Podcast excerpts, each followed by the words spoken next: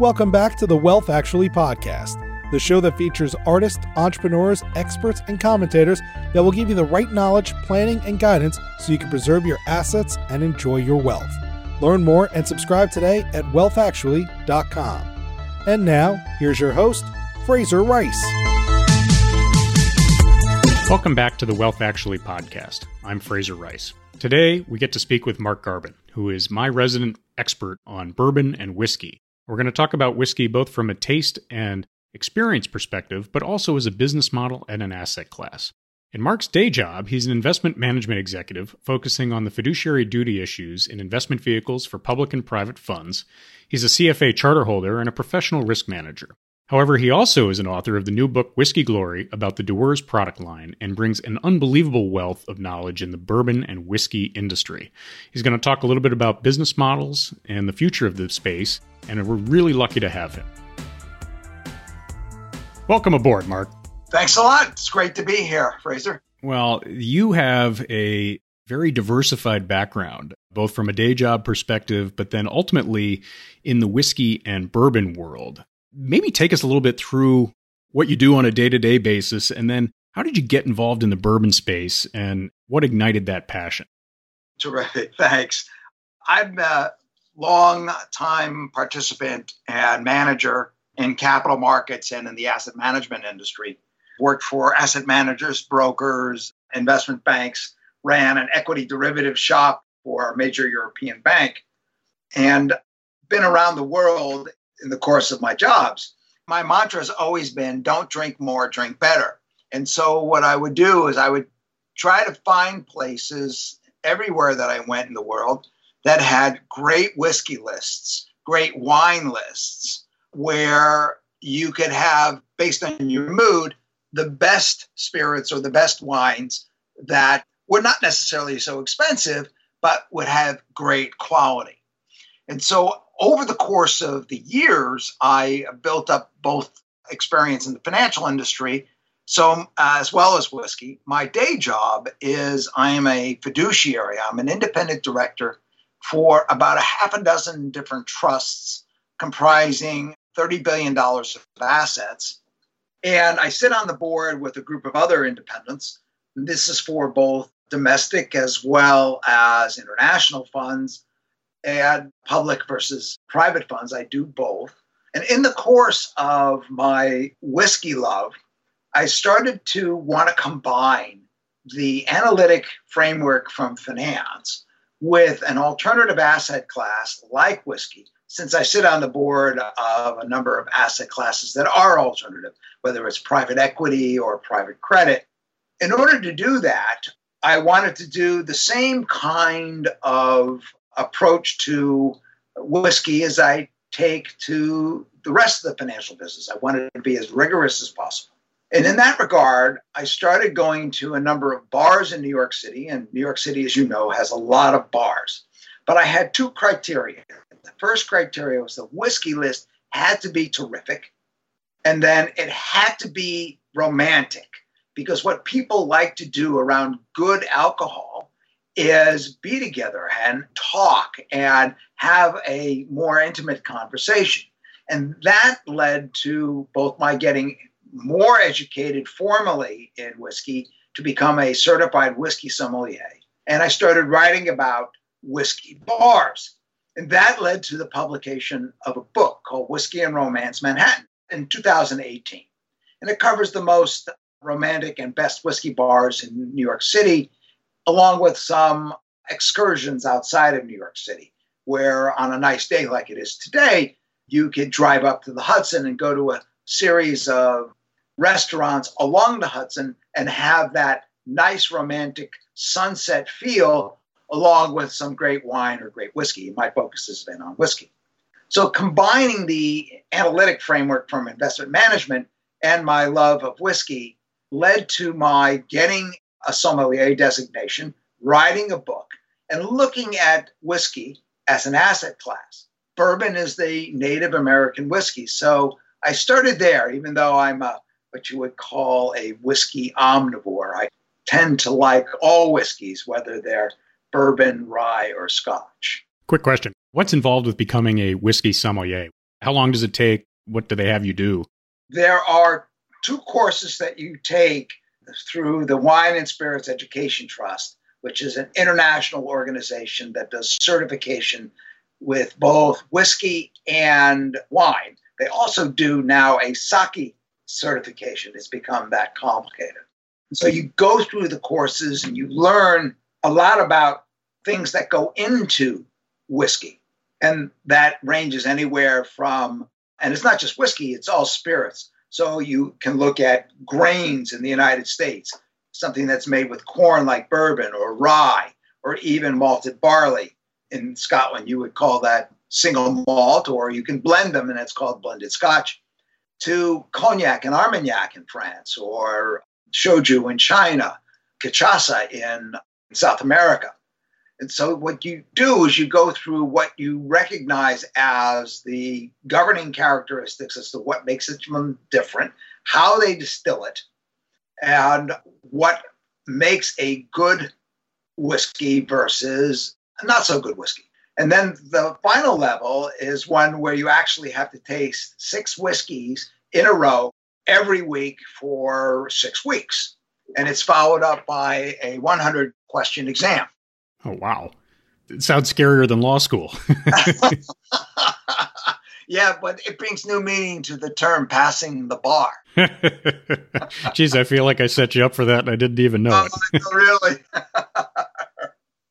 so that's how you can do it. There's another whiskey sommelier certification. It's run by some folks down in Austin, Texas. It's called the Whiskey Vault. And you can see them on YouTube. And they're basically two guys, Daniel and Rex. Their YouTube videos are absolutely hilarious, but they are really good at what they do. And they're very smart. And they know whiskey inside out. And you can go down there and you can actually take the course. And they have various levels you can take, and you can emerge a whiskey butterfly, so to speak, with a certification. So you get the certification, which gives you a lot of different expertise. You write the book around the experience of whiskey in Manhattan. Let's go back to the investment profile around whiskey and bourbon and the juice as an asset class. We talk about a lot of family offices and now even ultra high net worth and high net worth and even retail investors who are looking for uncorrelated assets to put into a broader portfolio with longer time horizons how does the whiskey fit into something like that? And in a sense, what are the return profiles like? And I guess what are the risks? Let's start with a basic. A lot of people have heard of Macallan single malt. A bottle of 18 year old Macallan goes for about $350 a bottle. Sometimes you can find it cheaper, sometimes it's more expensive, but around $350 if you add seven years to that and you go to Macallan 25, the price of a bottle of Macallan 25 is now $3,500. And so when you just do the calculation, when you go to 350 and you're going to 3,500 and you're doing that over seven years, that is an annual rate of return of a little more, close on order of 39% per year. Compelling in any situation. Right, but that's for a brand that has waited 18 years to sell that. And so, in financial terms, you think of I've made an investment today, I'm waiting 18 years in order to sell it. So, I've got a cost of carry and a cost of financing. And so, all in all, the IRR is much lower than that. But the objective here in the bourbon industry is you start at a lower level. So, for example, if you want to get a one year barrel of bourbon, you know, about a thousand dollars for a one-year barrel. And bourbon's best expression starts really at the four-year mark. At a two-year barrel of bourbon is probably somewhere around $2,500. Three years is probably $3,500. Four years is probably $4,500. It's an asset class that increases in value because more bourbon that's older is drinkable in Kentucky, as well as in the United States, in order to be a bourbon that does not have an age statement on it, it has to be at least four years old. So anything below four years has to have an age statement on it. And most of the bourbon sold in the United States is four years and older. So that's really the tipping point for when the bourbon gets bottled. And frequently it's bottled in years six to seven. Once bottled, there are judgments made as to when to sell it, either at that seventh year or if you go to the Macallan example, 18 versus 25. And that's where it's the brand kind of figuring out what the quality is versus the intersection with what's publicly interesting. That's correct. One disadvantage that bourbon has is that as bourbon gets older, depending on the content of the bourbon, there are some exceptions, but as bourbon generally gets older, it doesn't mature the same way that scotch does. It matures in a different way. So, for example, bourbon, because it is required to be matured in new oak barrels, it extracts a lot of the oak over time. And because of the heat and humidity in Kentucky and a lot of places like Tennessee, where 95% of the bourbon in this country is distilled, a barrel acts like a sponge. In hot weather, it's absorbed. And as the temperature cools, the barrel extrudes it. Think of it as a sponge. A lot of that, over a course of a period of time, leaves older and older bourbon as oaky. Now, unless they're more wheated bourbons like a Pappy Van Winkle, which is an exception to the rule, which is primarily wheat oriented along with corn, has to be 51% corn, but there's a high degree of wheat in Pappy Van Winkle, and it ages better than, let's call it a rye based secondary grain. Scotland doesn't have that problem. Scotland uses used bourbon casks. They actually get their casks from the United States that were bourbon. and so a lot of that woodiness is taken out of it. Furthermore, the climate in Scotland is much gentler on barrels, and you don't lose as much to evaporation. It's called the angel share, and you don't have that much absorption and extrusion. So, Scotch has a tendency to age better than bourbon for a variety of reasons. And so when you look at the sweet spot for bourbon, depending on the mash bill that is used in making the bourbon, sweet spots generally at least four years old and can go up to 12. And that's where most of the bourbons are sold. Getting back to the investment standpoint, you can invest in bourbon yourself. You can buy a barrel. There are auction places where you can buy barrels of bourbon and hold on to it. And that's like buying one stock and holding on to that one stock the analogy is really good because some people fall in love with one stock and some people will fall in love with their barrel of bourbon. The challenge is with stock, you can't go up to it and taste it. You either are going to watch the financial statements and like it or not. but if you buy a barrel of bourbon, you have the ability to go travel to see your barrel and take some samples out of it as it ages. It can be a lot of fun. But it becomes more of a hobby than it is an investment. Now, if you're going to make an investment, what you would want is the same thing that you would want in any kind of reasonable investment, and that's a diversified portfolio. And what people do is they participate in what are known as barrel programs, which is either an equity share, sort of a limited partnership of bourbons, where you participate in the price appreciation over time. And you have to remember that notwithstanding the fact that in and itself is liquid, the investment is illiquid. A counterintuitive comment, but point taken. and so what you have to do is be prepared for when a barrel is maturing and it's bought by somebody, you're going to replace that in an equity fund and have a continuous barrel appreciation.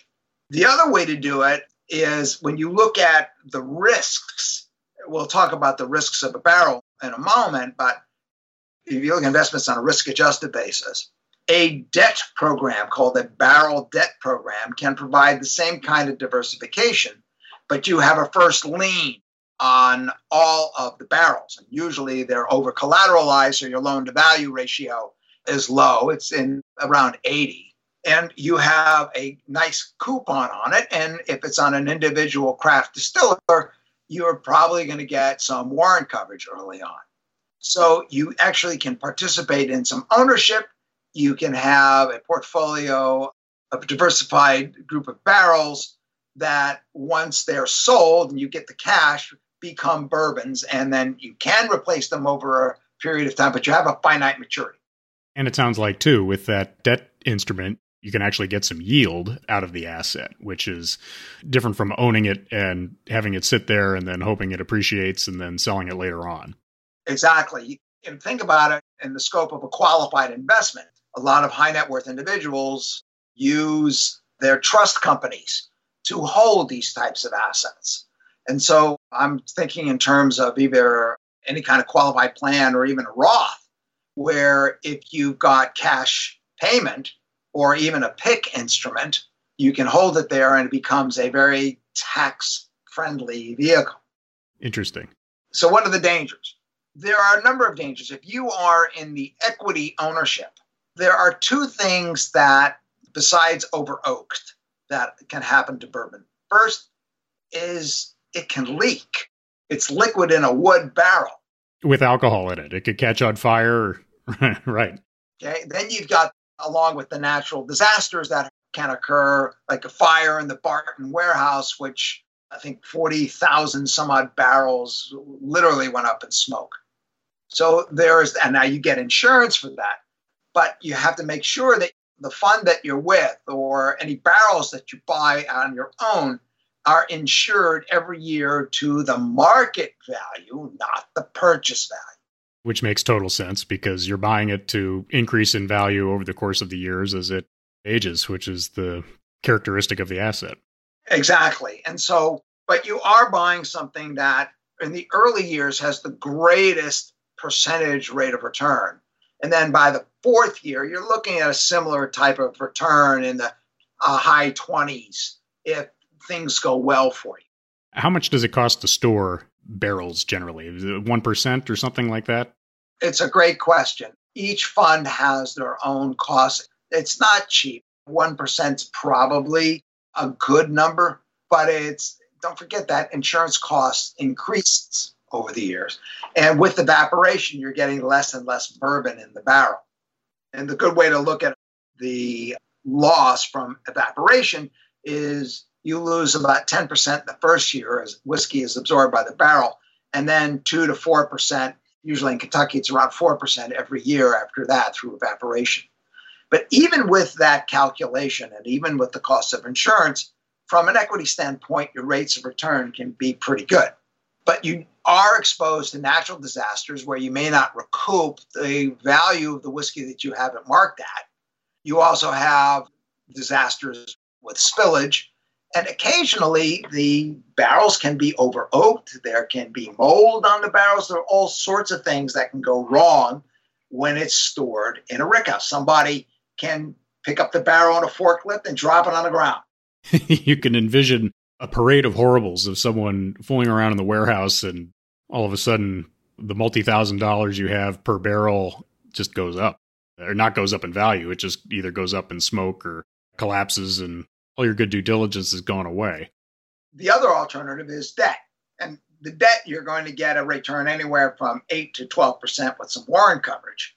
And you can either take it in PIK, you can take it in cash, but it's a high yielding instrument where your collateral value actually goes up pretty much every year and you have a finite maturity for those barrels. And if you pick the right distillery, where you can have a really good distillery, you can take advantage of the fact that a lot of bourbon in the craft industry has limited distribution.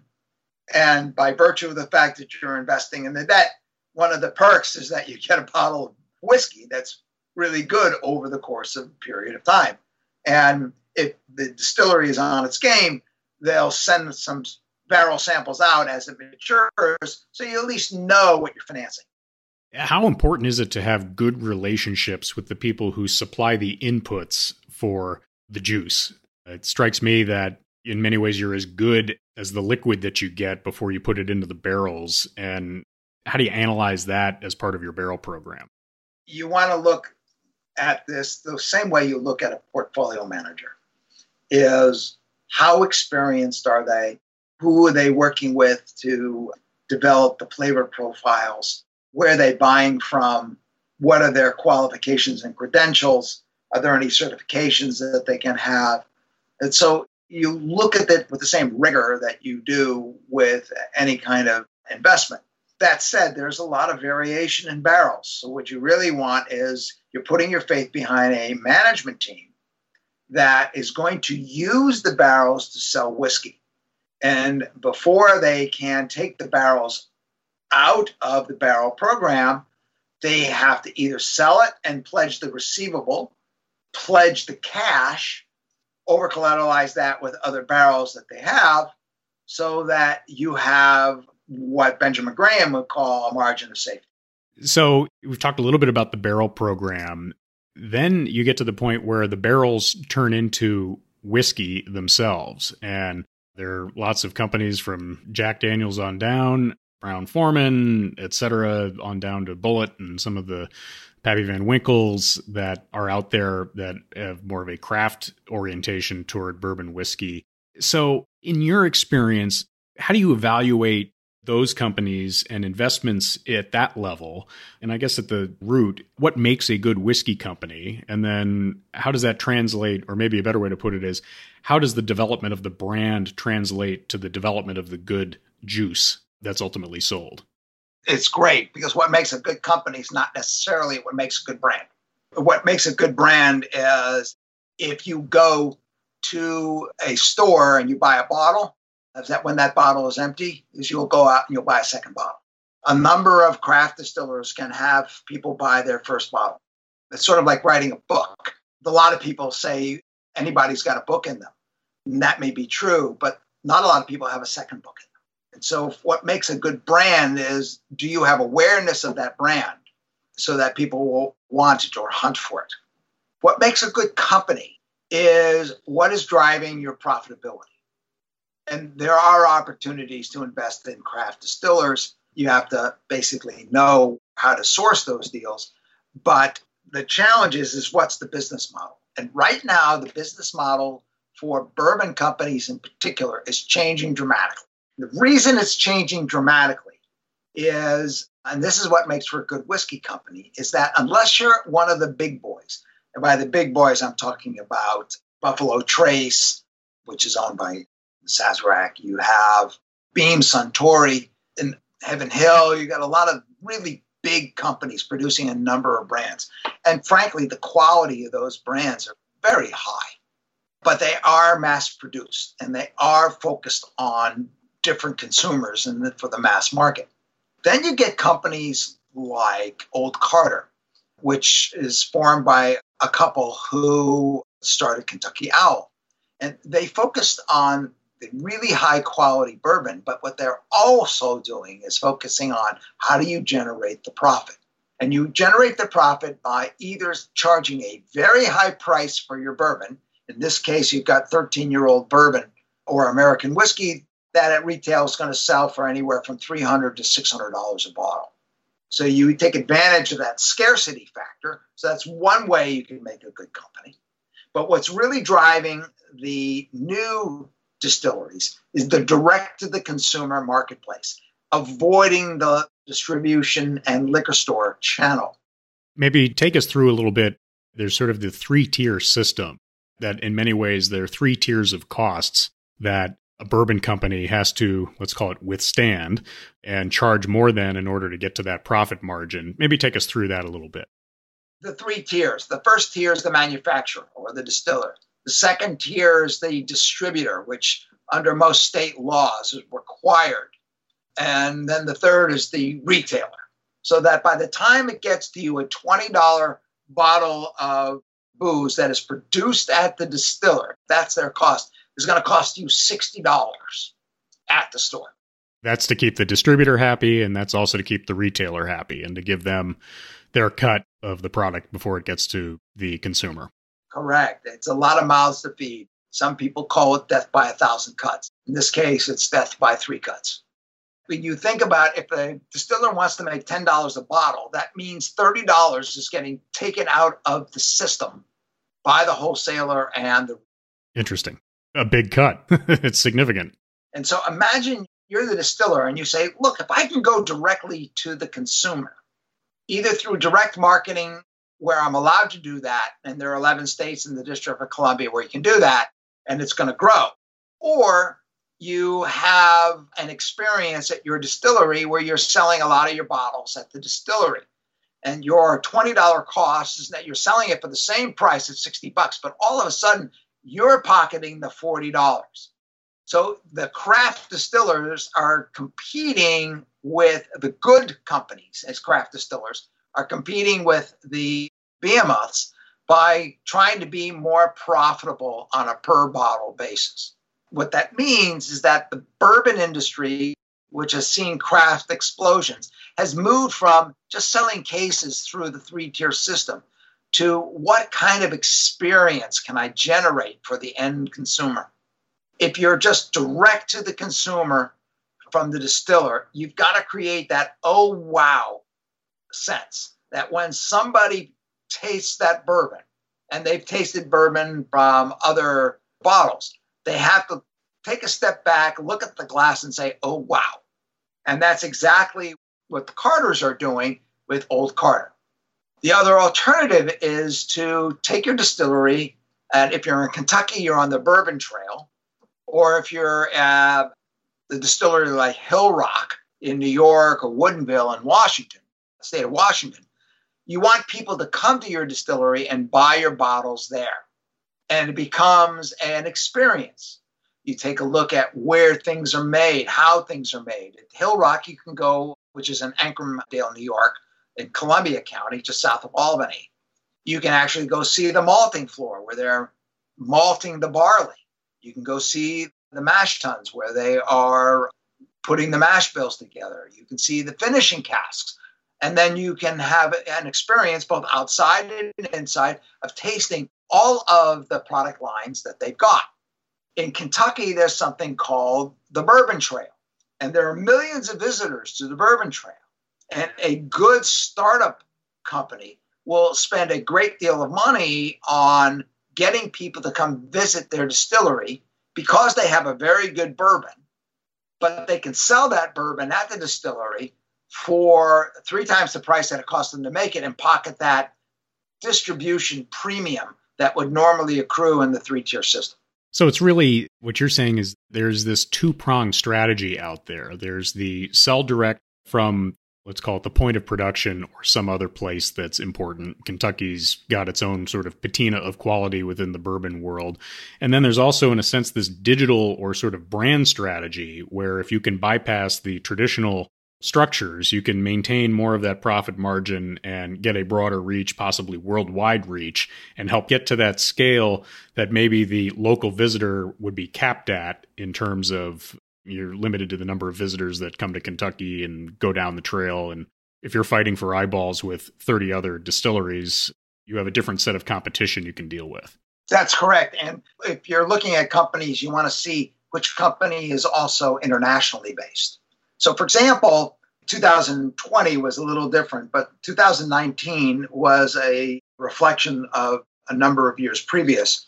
Care to guess what the number one whiskey sold in the United Kingdom was? In 2020, it was different. Okay. I'm going to guess Jack Daniels. Jack Daniels is it. Oh, good. Absolutely. it's kind of antithetical. You think of the number one whiskey sold in the United Kingdom, it's not a scotch, it's a Tennessee whiskey in 2020 because of both tariffs and COVID. Famous Grouse, which is the number one selling scotch in all of the UK, became the number one seller.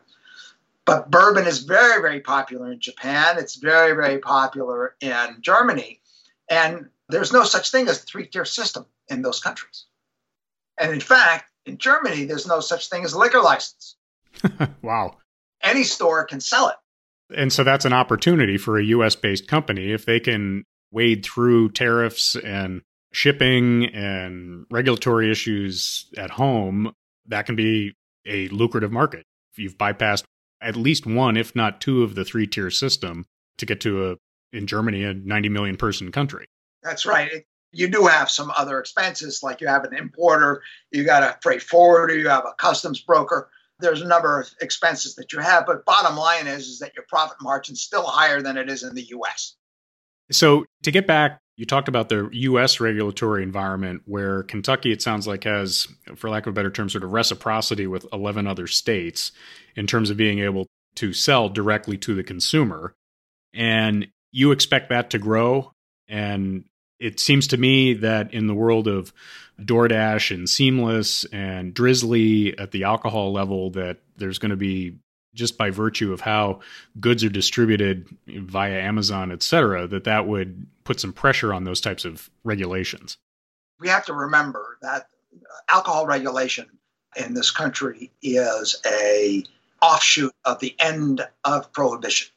And the objective was to not have the kids be drinking alcohol from any mom and pop shop on the street. So the states created this three tier system in order to both protect their populations from themselves as well as generate tax revenues.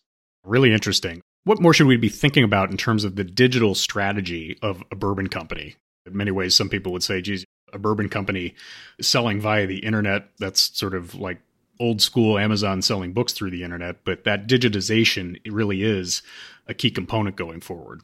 Yeah, one thing to keep in mind, Fraser, is that every single big company is looking at this deeply right now, particularly with some of their core brands.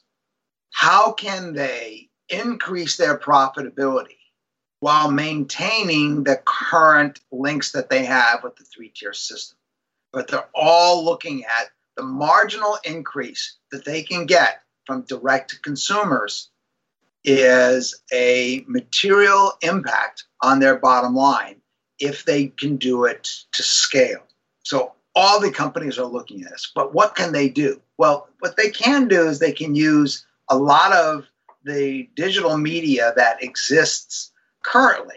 Instagram is very popular, Facebook is very popular, Instagram Live, YouTube Live. You've got a lot of whiskey critics who are doing terrific work on YouTube, anywhere from Fred Minnick to Scott at My Bourbon Journey. You've got the Whiskey Vault. There are a number of really good, solid citizens who help people navigate the world of whiskey and can do it with humor and fun but you can also use it as a way to put your product across.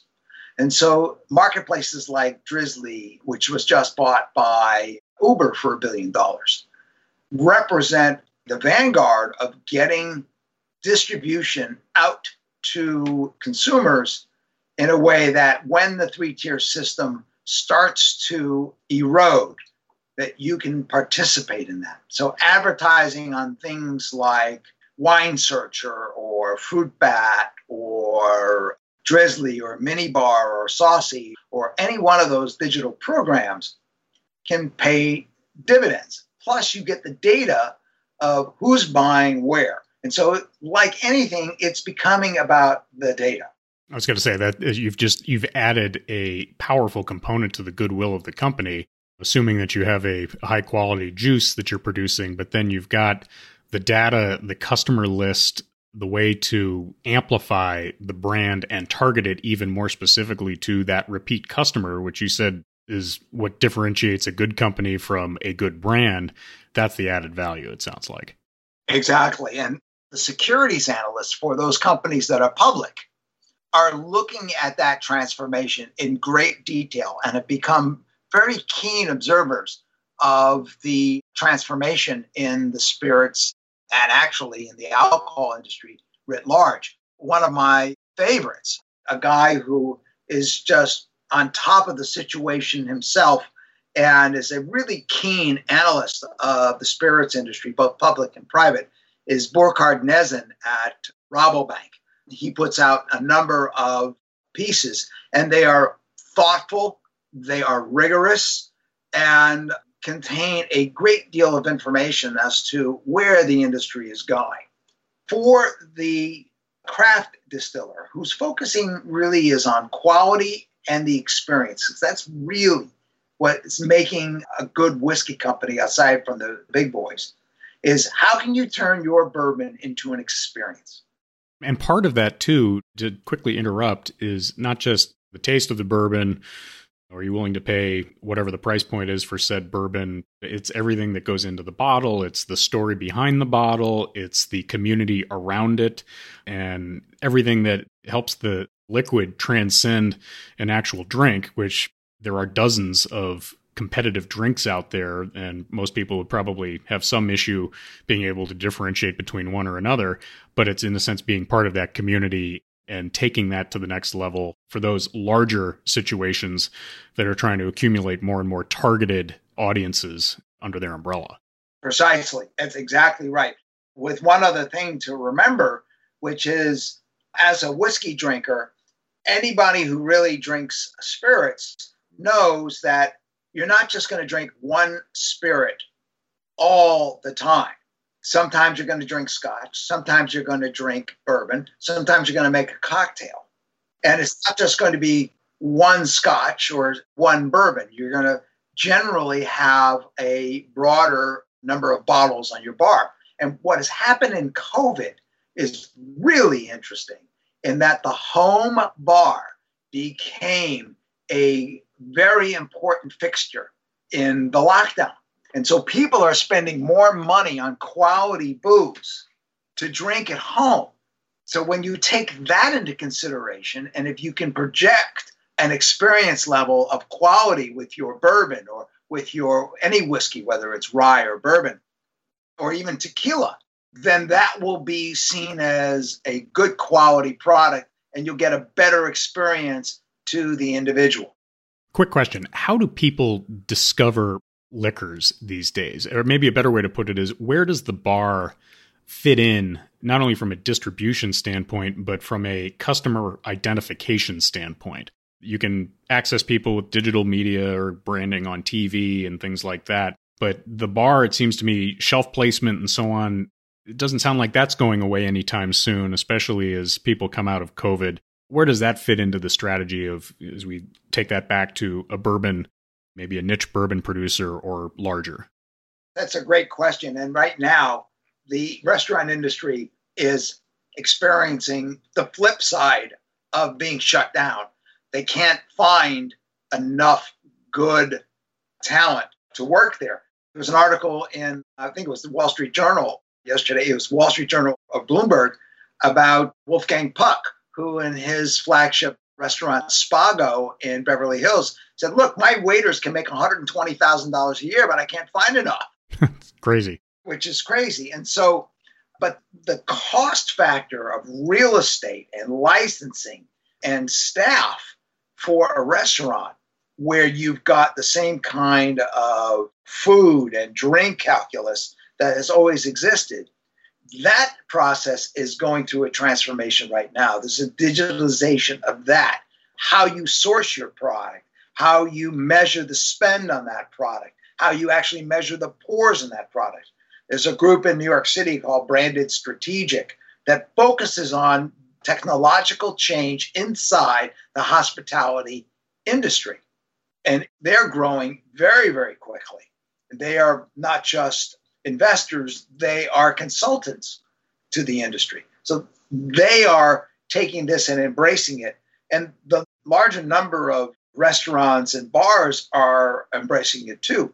I'll give you a perfect example of one of their technologies. It's a technology called Pour My Beer. And Pour My Beer, where you've got a nice profit margin with beer, but each beer takes time for the bartender to pour, whether it's taking a bottle out of the refrigerator and pouring in a glass, or taking a glass out of the refrigerator and using it in draft. And then you've got a lot of other people who want to have beers and cocktails. So if you can reduce the amount of time that a bartender spends on just doing traditional beer, and right now beer has with craft beers most bars are going to have about a half a dozen, if not a dozen or so, beers on their menu. And so what Pour My Beer is, is that you get a card and you're allowed a certain credit And there is effectively 12 different spouts that you can go up, much like you can in fast food right now. They give you a cup and you go in and you fill it, except you don't get free refills here. You put your card in and you measure out, and the card can measure how much beer you can drink from a cost standpoint, how much you paid for it, plus from a timing standpoint, reducing the liability of the bars, and the person pours their own beer. A completely different experience, to be sure. exactly. And if you want to try different beers, you can try your own, you can try a little taste here, taste there, and sample from the beers without taking up the bartender's time. And of course, what most people do is you pay for it in a lump sum at the bar, and you give the bartender a decent tip, maybe not the same that you would get, but the bartender's going to get more of those than as opposed to just one big tip. And so the restaurants save a lot of money that way. So, as we start to think about winding down here, a couple of questions. The first one is you have this unbelievable knowledge of the industry and a very set opinion on where it's going.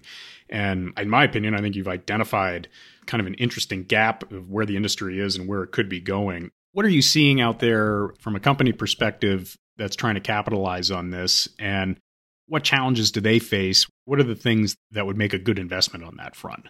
What makes an investment is knowing that the company has a strategy. How are they going to make sure that there's an experience here? That's where a new bourbon, any kind of new whiskey, will make its mark.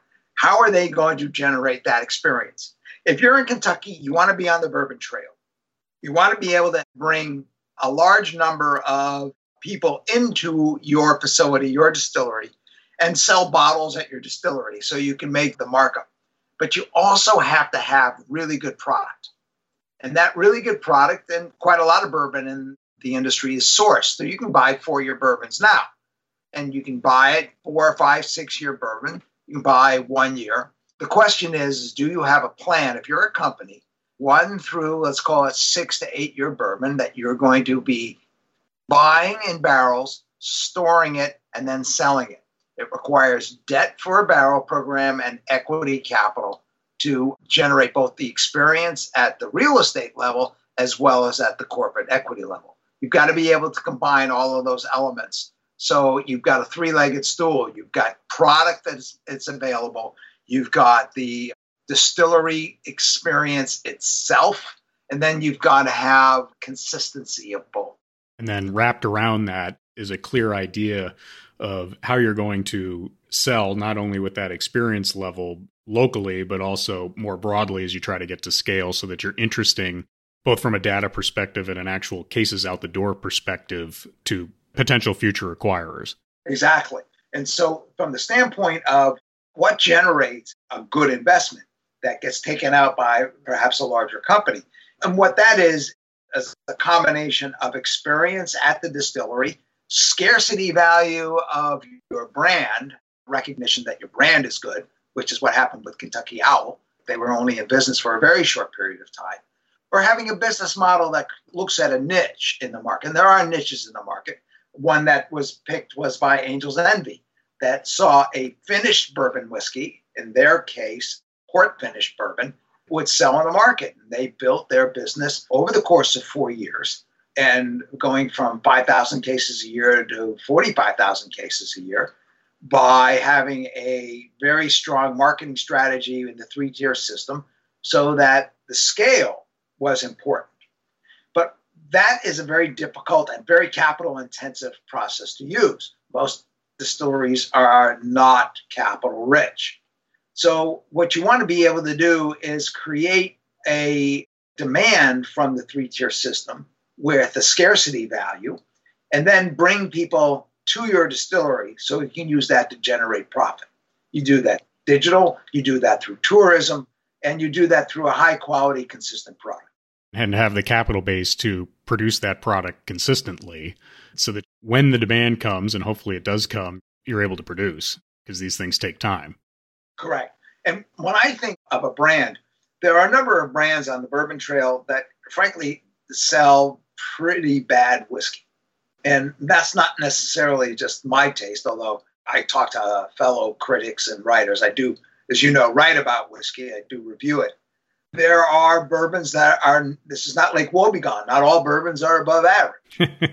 and so, what makes for me a good investment is what is the exit? Begin with the end in mind. What kind of company is going to buy you and why are they going to buy you? Is there some experience that you're providing that they don't provide? Is there a product line extension that you have that they don't have? You have to think about where you're going to be years before you get there and be, of course, flexible in how you execute. But that's true for any private equity investment. So, as we wind down here, uh, really two big questions left. You've got your new book, Whiskey Glory, that's coming out. Maybe tell us a little bit about that. And the last question is going to be sort of a your favorite whiskey type of question, but let's start with Whiskey Glory first. Whiskey Glory grew out of an appreciation of whiskeys that stand the test of time. And my first whiskey experience, which, if people are really honest with themselves, occurred when they were teenagers and snuck whiskey from their parents' cabinets. And chances are that one of those whiskeys that you snuck was Dewar's White Label, which is arguably one of the top two Scotch whiskeys in the world for, let's call it, rail and cocktail drinks. And I started getting to know the brand ambassadors that serve the industry in New York. And one of them, Gareth Howells, who represents this brand extraordinarily well, introduced me to his product line, which is far more diverse than many people would know. There are right now are 11 different bottlings that they have, and they're going to come out with a 12th soon. And I did a whiskey tasting for the Union League Club pre COVID, where we had the Dewar's experience. And it became so popular, and people wanted to see the reviews that I had done from all the whiskeys that I decided to put it into an ebook. And what Whiskey Glory is, is about the entire Dewar's product line, but stories around Dewar's, because the whiskey industry around the world is nothing less than great stories. I'll share one with you. Nikola Tesla, brilliant scientist, drank Dewar's White Label every single day of his life. and the reason he did was because he thought it would help him live to 150. By the way, he was wrong. Right. Another one is one of the founders of Dewar's was traveling on a ship and put a message in a bottle and threw it overboard. And the message said, Whoever finds this bottle, if you send this message to the corporate headquarters, we'll send you a case of whiskey. And the bottle showed up on the shores of Manila Bay in the Philippines. And the guy who found it was actually an American from Massachusetts. And he sent the bottle to his headquarters. He got his case of whiskey. But like a lot of things, the whiskey was transitory, and the message actually wound up being more valuable than the whiskey itself. Fascinating. so cool. So the, the book is filled with stories like that and reviews of their different product lines. Correct. And it's on Amazon. You can look at my name and you can see it. Hasn't been reviewed by many people because it's just coming out. But my other two books are, are on Amazon. You can look them up. And as a matter of fact, what the people would say is that it's not so much that you buy the book, it's more important that you review the book. That's right. And I will have those links to the books in the show notes for our listeners. And so as we part ways today, if you had your choice of whiskey at, say, the consumer level, maybe a mid range, and then a off the charts whiskey, what are your three choices there? When I look at the mid range and I look at off the charts, let's start with scotch. Probably, depending on the mood, and I'll give you a number of them, there are constants. Constant is, for example, Highland Park 18. 18 year old Highland Park, which year after year has an extraordinary quality to it. It's about $150 a bottle. But if I were going to look at something that's half of that price, I'd look at Aultmore 12, a 12 single malt. And the difference between them is that one is more of a sherry finish at the higher end, and Aultmore is more of a feminine whiskey. It's light and fresh. So those are kind of my favorites on a go to basis. On the bourbon side, I actually tend to like whiskeys that are not as high rye. And the high rye is anywhere from, let's say, 18 to 21% rye. I tend to like them. And this is just a personal taste. So if I'm going to look at a bourbon that is, you know, in the $50 range, there's a whole host that you can pick from. But if you like this more on the sweet side, you'll pick a maker's mark, which will always be consistent across the board. If you want to look at the medium range, I love what Hillrock in New York is doing, their Solera bourbon. Also in mid range, I love what Kings County Distillery is doing in New York City. I think they have a peated bourbon, which is a unique experience. It's a combination of what I call bourbon for Scotch lovers. Not everybody will like it, but those who do will fall in love with it. And they have a great barrel strength bourbon. On the higher side of bourbon, that's where it kind of gets a little tricky. But right now, my favorite would be the whiskeys that are being produced by Bardstown Distillery. They have been doing some things with finishing a whiskey. So, for example, a distillery release, in other words, a release they only sell at the distillery, is bourbon whiskey that has been sourced from a variety of other distilleries, but are finished for 45 months in Cabernet Sauvignon casks. They had a, a bourbon that was finished in Chateau de Laubade Armagnac casks. That was absolutely stunning. They have a bourbon that was finished in orange curacao casks. Absolutely delicious. They're on the forefront of what people are doing in the bourbon industry, and the price is anywhere from 150 to 250 dollars. If you really want to go out on the fringe, I like the old Carters. I think old Carter's quality is superb, and you're going to spend anywhere from 350 to 500. So then you now come down to the old, old Scotch. And I had a Gordon and MacPhail's 50 year old, and you can still get it at a number of bars. And so those bars will have some really unique whiskeys. And if you have a chance to do it, you should. So, but the question that you haven't asked me is what are my favorite bars? Right. Try to limit it to a couple. Okay. Well, in New York, there are a number of great whiskey bars. Vintry down on Stone Street, it's a great experience, even with outdoor seating. The Brandy Library is an upscale experience with uh, small plates food. Tommy Tardie runs Farm and Fine and Rare and the Flatiron Room in New York City. Just terrific whiskey collections and great food. In London, I love going to the Duke's Bar, the finest martini ever created in the world. And once you go there, you'll understand. I'd say the best overall whiskey bar outside of the United States I've been to is in Paris. It's called the Golden Promise.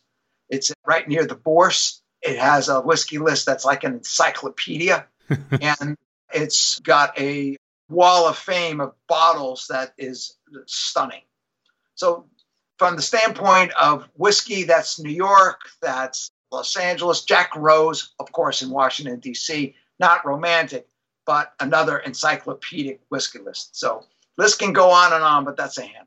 That's terrific. Mark, we've gone from bourbon and whiskey 101 to probably all the way through getting close to getting our PhD on it. Maybe not quite getting the sommelier designation, but we'll get admitted to school at least. Thank you very much for being on. And what's the best way to stay in touch with you? The best stay in touch with me is through my email address, which is Mark Garbin3. That's M A R K G A R B I N, the number three at Gmail. Terrific. I'll have that in the show notes, and we'll look forward to staying in touch. Thank you very much. My pleasure, Fraser. Thank you. Thank you for listening to this episode of Wealth Actually, hosted by Fraser Rice, author of the book Wealth Actually and a leading private wealth manager. Head on over to wealthactually.com where you can subscribe to this podcast, get your own copy of the Wealth Actually book, and connect with Fraser directly. We'll see you next time on Wealth Actually.